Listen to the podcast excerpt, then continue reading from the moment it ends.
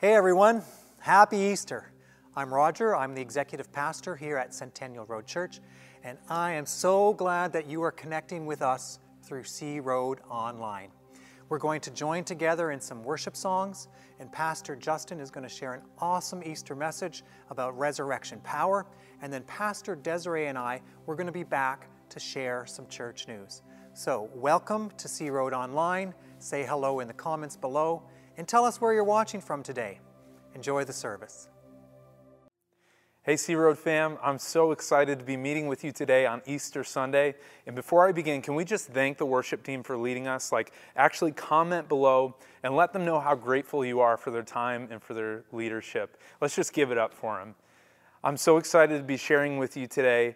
I'm Pastor Justin, and if you're new to church, this is really like our day. This is our day that our faith rides on where we celebrate the resurrection of Jesus. And I'm so excited to kick off our brand new series this week called Miracles, where over the next few weeks, we're going to be looking at some of Jesus' most historic and powerful miracles ever recorded. We're in week one of the series this week, and the title of my message is Miracles in the Distance. Now, when I first met my wife, Hannah, I fell in love with a lot about her, but one of the things I fell in love with the most was her love of pranks not just like pranking, but actually being pranked. One of the first pranks she ever pulled on me was she invited me to a worship service at our school. And I was, that wasn't the prank. I, I was hesitant to go because I was busy, but I wanted to impress this girl I was sl- slowly starting to fall for, so I said yes. So we get into the service and the music starts and a few songs in and they start praying. So I close my eyes and when I open them at the end of the prayer, Hannah is nowhere to be seen. I'm thinking maybe she's praying with someone, maybe she had to step out to use the washrooms. I don't know.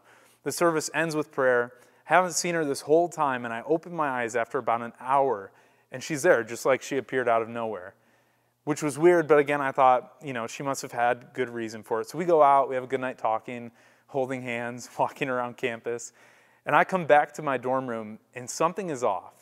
Like my ceiling tiles look like they've all been rearranged. Then I noticed my dresser looks like someone tried to get into it. So I started exploring and I realized all of my dresser drawers are filled with shredded paper. And all the clothes are in my ceiling. And I'm not just talking like a few pieces of shredded paper, I'm talking four or five garbage bags worth. So it all clicks for me. It's clearly Hannah. So I get my buddy and I'm like, it's go time. We take all of the shredded paper down to her dorm room and we dump it everywhere. I mean, on beds, on the desk, in the drawers, in their clothes, on their books, in their books. It was completely covered. So, cue the next day. I'm walking to the cafeteria to visit her and her roommate, and real proud of myself, right, for my super creative prank back at her. And as I approach, her roommate starts crying. See, I didn't put two and two together, but it was just the day before she was about to leave for Christmas break. So they're packing their stuff to leave and go home, organizing the room, the roommate had a six hour drive ahead of her, and we had just dumped gallons of shredded paper all over their room and all over those plans. The mess they had to clean up was overwhelming. There was no telling how long it was going to take, and they had hours to do it before they left. I mean, it seemed like a, a, hopeless situation.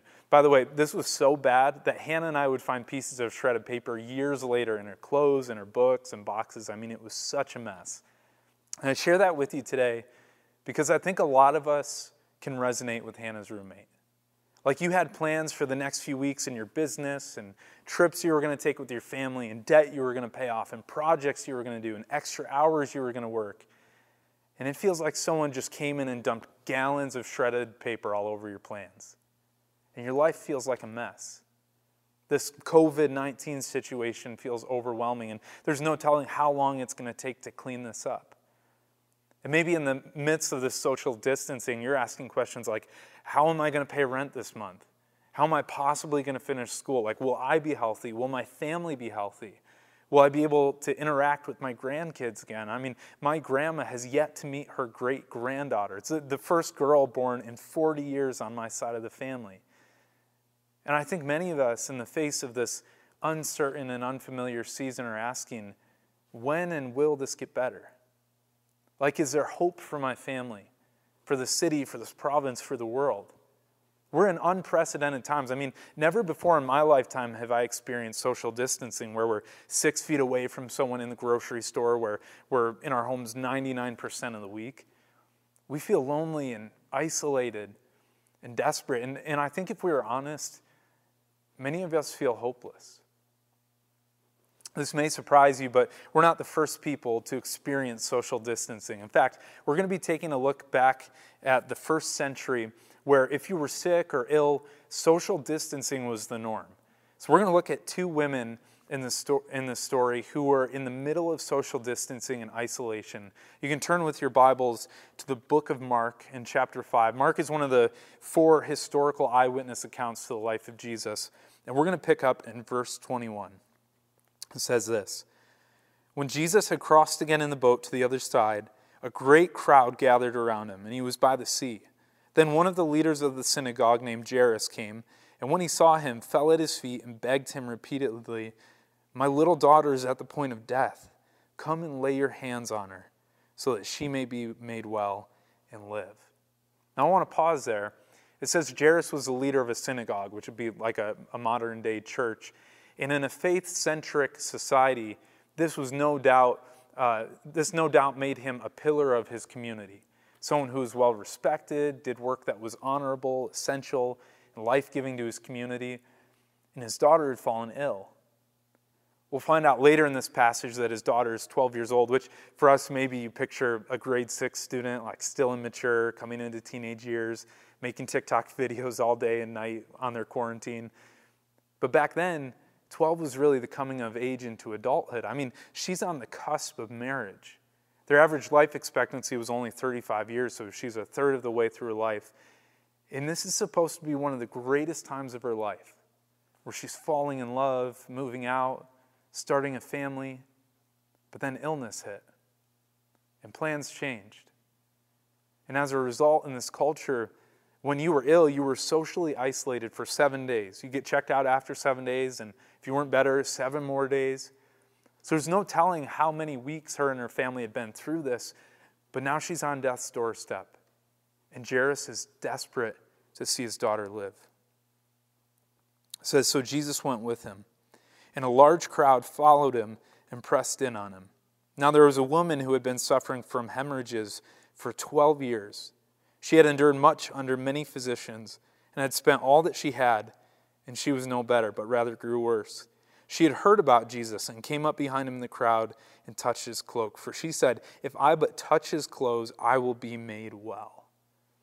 Here's another woman further along in life who had disease for 12 years. This meant 12 years of social distancing, living outside of town, away from other people. When she came into town, it wasn't a six foot separation, it was actually a 50 foot separation. On top of that, when she'd enter a social space, she'd have to announce it by shouting, unclean, unclean. 12 years of living like this. Not to mention, she's a woman in a day and age when you can't own property, you can't work a job. I mean, she's, she spent all she has on doctors, and it's just gotten worse. And this woman is desperate to live. And so she breaks every rule in the book and enters the crowd. I imagine she covered her head in case anyone recognized her. She pushed through all the people and she did the unthinkable. She reached out and touched the rabbi. And it says, immediately her hemorrhage stopped, and she felt in her body that she was healed of her disease. Immediately aware that power had gone forth from him, Jesus turned about in the crowd and said, Who touched my clothes? And his disciples said to him, You see the crowd pressing in on you. How can you say, Who touched me? He looked all around to see who had done it. But the woman, knowing what happened to her, came in fear and trembling, probably fearing the worst, fell down before him and told him the whole truth. And he said to her, Daughter, your faith has made you well. Go in peace and be healed of your disease. I imagine if I were in Jairus' shoes, this would have been amazing to witness, but he would have been a little impatient. Like, okay, Jesus, take care of this. We've got to get home to my daughter who's on death's doorstep.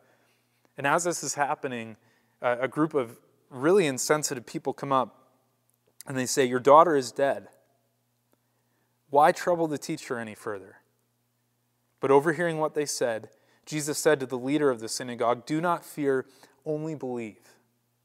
He allowed no one to follow him except Peter, James, and John, the brother of James. When they came to the house of the leader of the synagogue, he saw a commotion, people weeping and wailing loudly. And when he had entered, he said to them, Why do you make a commotion and weep? The child is not dead, but sleeping. And they laughed at him. Then he put them all outside and took the child's father and mother and those who were with him and went in where the child was. He took her by the hand and said to her, Talitha cum, which means little girl, get up. And immediately the girl got up and began to walk about. She was 12 years of age. And at this, they were overcome with amazement. He strictly ordered them that no one should know this and told them to give her something to eat. Two women in the middle of social distancing, in the face of overwhelming circumstances, were healed. And I love how it's not their social status that saves them. You know, it's not their jobs, their money, the people they know, the influence they have. You know, you've got this one woman who's really at the peak of society and has all the promise because of her age and the family she comes from. And then you have a woman, presumably husbandless, with no money, with very little life left to live. Not to mention, they're women in a culture that values them as little more than commodities. They, they have very little rights compared to the men in their culture. And they've tried everything. I mean, doctors, money, and, and now they're desperate. And I wonder how many of us can resonate with that feeling of desperation today. Like your life was going great. It was fast paced. Work, take the kids or grandkids to their games, go to the extra meetings, take care of your grandparents, volunteer at church, work that side hustle, build that savings account. And then all of a sudden, COVID 19 hit. And some went to sleep one day with a job and woke up the next day jobless. Some haven't seen your family in weeks. Some are living in constant fear that their jobs are exposing them to this virus, which in turn they could pass on to their families. And we're desperate because it feels like there's nothing we can do at this point. Like we're just standing here with empty hands. My son Henry, as I was working on my sermon this week and running it through my head, uh, he just turned two, and he's been really into bath time lately, like more so than usual. And he has all these bath toys. I brought some with me because I knew he'd be watching this. Um, these are some of his favorites. So he's got his monkey, um, he's got his turtle, which he calls Turtle, and he's got his Dory from Finding Nemo, which he loves. And uh, he probably has like 20 or 30 of these little 25 cent bath toys. He loves them so much that before bath time, he'll get them all out in the living room and like arrange them on the furniture and talk to them. And then I announce to him that it's bath time, and he gets super excited. And he just wants to carry all 20 or 30 of them to the bath. So he's a little guy. He starts like picking them up, and you know he's dropping them. But he's like me with groceries. Like it's one trip. I'll do whatever it takes to make it in one trip. And, and he's just dropping them and getting more and more frustrated. It, it becomes this routine every night. And I'm always like, buddy, if you just empty your hands and give me these toys, I can help you carry this load to the bathtub, and we can get there quicker. I can't speak in full sentences, but I imagine if he did, he'd be like, No, Daddy, I, I got this. I can do this on my own. I can carry this load. And eventually, I, I, get so tired of it that I'm like, okay, buddy, I got this. I grab the toys, take them to the bath. He's upset. And I get him in the bath, and he's in heaven for, you know, 20 or 30 minutes with all his bath toys. St. Augustine once said, God is always trying to give us good things, but our hands are too full to receive them. I think for the first time for many of us in our lives, we've been so used to carrying this load of life all on our own, like my son and his bath toys. You know, work, drive the kids places, attend sporting events, meetings, work that side hustle, build that business. Our hands have historically been full. And we woke up one day and all that has changed. Our lives feel messy and out of order, and we stand with empty hands, desperate.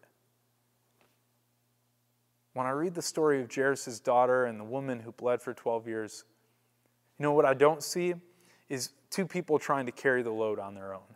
Like, no, God, I, I got this. I can do this. I can carry this load. I see two people who are desperate, who have tried everything, who are in the middle of hopeless situations, and that desperation, it drives them to dependency on Jesus. They have nothing left to give, nothing left to do except trust this miracle worker. And that dependency, that makes way for miracles, for healing, for new life.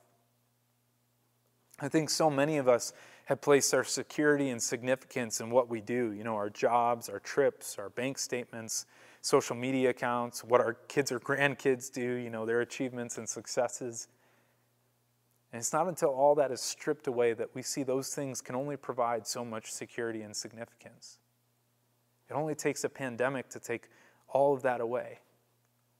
And when we actually get to the point where we recognize how much we need Christ, how nothing we can do can save us, that is faith, and that creates dependency in Jesus and promotes us to action. And that action, coming to Jesus, trusting in Jesus, makes way for a miracle. Which I think means this for us today. In the middle of isolation, in the middle of loneliness and desperation and social distancing, just like the women in this story, there is a miracle waiting to happen. There are miracles waiting to happen in this distance. I mean, think about it. For the first time, maybe in our lives, we're not running all over town. We, our spouses are at home. We're at home working. We have more time than we've had before. And I know it seems overwhelming and uncertain and unfamiliar, but maybe this is the place where God wants to work a miracle in your life. Where God wants to give you good things. It's just too often our hands are too full, and, and for once, our hands are empty. There are miracles waiting to happen in this distance. Maybe He wants to restore your marriage, build a strong relationship with your kids. Maybe He wants you to witness to your neighbors and the people that live next to you. Maybe He wants to repair your relationship with them and grow dependency on Him. There are miracles in this distance. Even when we don't see Him working, even when we can't feel Him working, He never stops working. And we can experience those miracles and be those miracles to other people when we recognize how deeply we need Jesus. See, where the world sees death, Jesus sees life.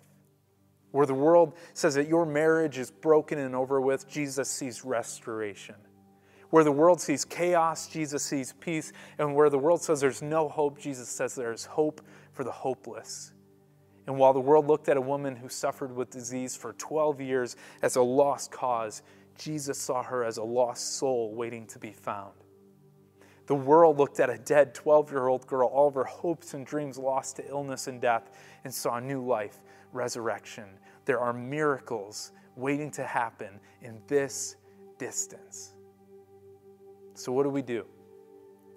Two things. Number one, we position ourselves to receive miracles. So, what does that look like? It looks like prayer and fasting taking this extra time we have, this shift in our schedules, and we connect with God. I saw a quote this week that said, Prayer is an outward expression of our dependence on God. As we pray and take time from a meal to fast and meet with God, we build our dependence on God. Prayer offers clarity for where God is working on us, how He's refining us, how He's wanting to make us more like Him. And in doing so, we position ourselves to receive miracles. The second thing we do is we position ourselves to be miracles. You know, as a church family, we've been supporting the Brockville Food Bank. This is one of the tangible and, and, physical ways that we can meet the needs of our community. But I would challenge you to pray this week, to ask God, God, where are you calling me to be a light in this dark time? Is it my family, my neighbors, my kids, my grandkids, my spouse? Maybe, maybe it's here on social media. Maybe God is calling you to share this message of hope with a friend who desperately needs it.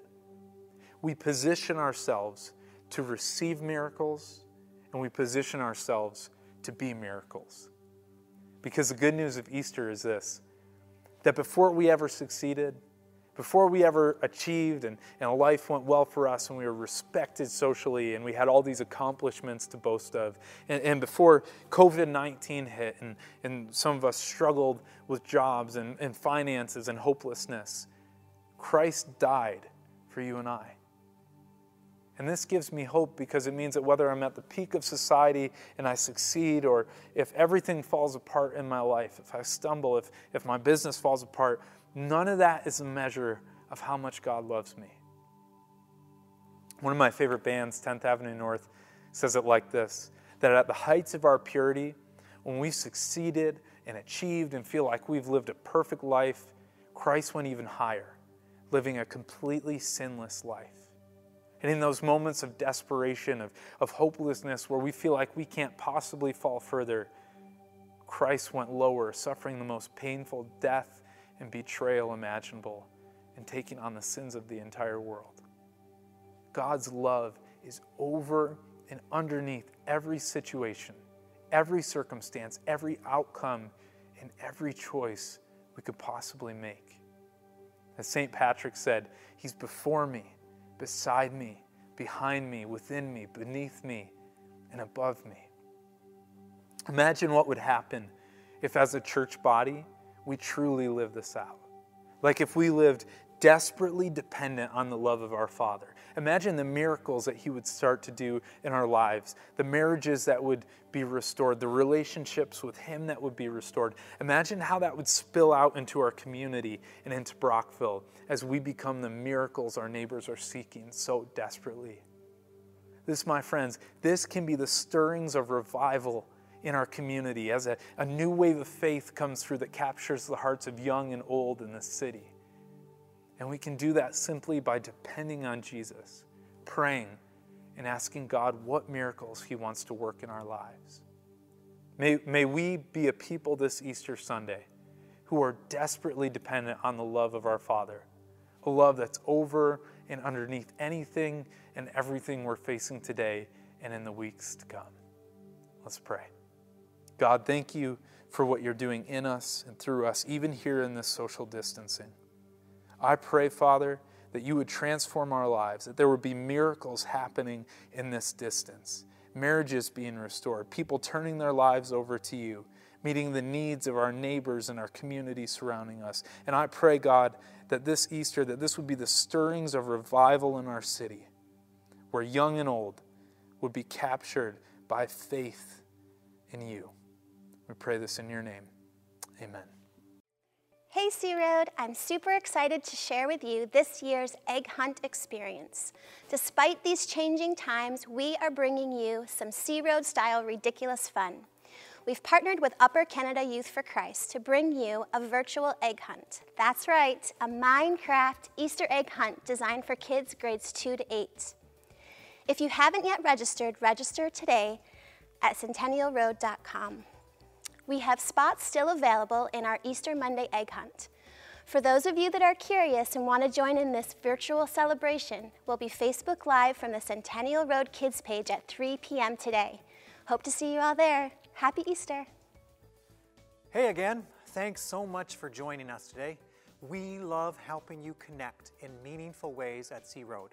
So you can help by using the Contact Us button on our website, centennialroad.com. And you can ask for prayer there in the message box, and we will pray for you this week. It is our privilege to pray for you. You know, C Road has adopted the Brockville Food Bank for the next several weeks, and their biggest need is volunteers. Now, that means there are ways to serve where you're not interacting with the public, but you're rather creating care packs for our community. So contact Gina at the number on the screen, 613 342 0605. Also, donations can be dropped off at the back door there uh, from 10 a.m. to 3 p.m. Tuesday through Friday. Now, I want to say a huge thank you for those who found new ways to give. We appreciate you. Thanks so much. You can support the ministries of C Road by using the Give button on our website, centennialroad.com, or you can e transfer our financial administrator at Donna Ray at centennialroad.com. Or you can phone us 613 345 3424, extension 6002. Leave a message there, and Donna Ray will get back to you. Whatever method that you use for tithes and for giving, thank you so much for your support of the ministry here at Centennial Road. Have a blessed Easter. God bless you, everyone.